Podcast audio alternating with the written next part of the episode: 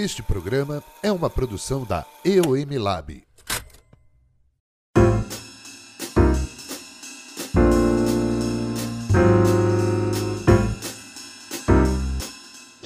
Olá, eu sou a psicóloga Pamela Strebe e esse é o Momento Organideia, o seu momento de olhar para dentro e buscar melhorias para a sua vida. Hoje nós vamos conversar sobre os sintomas da obesidade mental. Sim, mentes gordinhas, porque obesidade não é só no corpo, mas sim na nossa cabeça também. Obesidade mental é quando você acumula muitas informações, muitos conhecimentos, mas não aplica ele no seu dia a dia, fazendo com que a nossa mente se desorganize. Por isso eu vou te mostrar, te falar hoje alguns sintomas, sintomas práticos, físicos, psicológicos que você pode estar apresentando e que caracterizam um processo de desorganização mental e obesidade mental. Alguns sintomas práticos, quando você não encontra o que você precisa na hora que você precisa quando existe diminuição da sua produtividade, dificuldade para cumprir prazos ou para definir prioridades. Quando a procrastinação impera na sua vida, a arte de empurrar as coisas com a barriga e normalmente aquelas que você que você sabe que se aplicasse causaria um efeito positivo gigantesco na sua vida, essas você procrastina. Quando a gente tem um constante acúmulo de tarefas, tudo isso são sintomas práticos da desorganização mental. Agora vamos ver alguns sintomas físicos. Vontade de comer mais açúcar, fast food e alimentos gordurosos. Azia e má digestão, por causa do nervosismo. Uma respiração curta e palpitação, por causa da ansiedade. O sono fica irregular, você tem dificuldade para dormir ou acordar.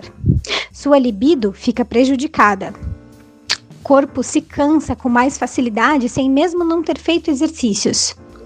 Fica doente constantemente porque a sua imunidade fica baixa.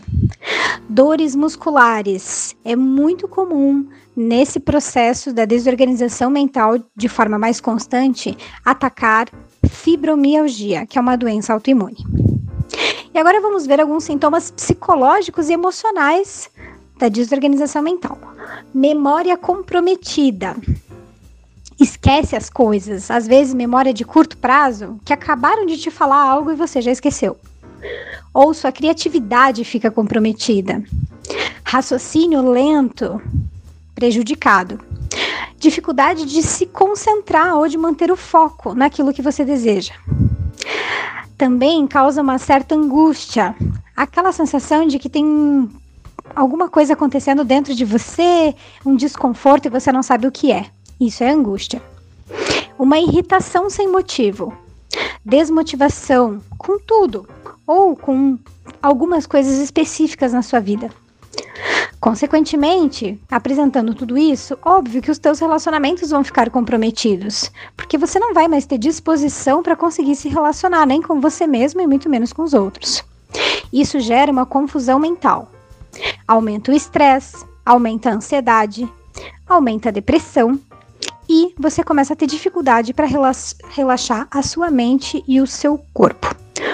Ou seja, se você estiver apresentando mais de 10 sintomas desses que eu falei, procure ajuda imediatamente, porque significa que você está entrando num quadro mais severo de desorganização mental, ok?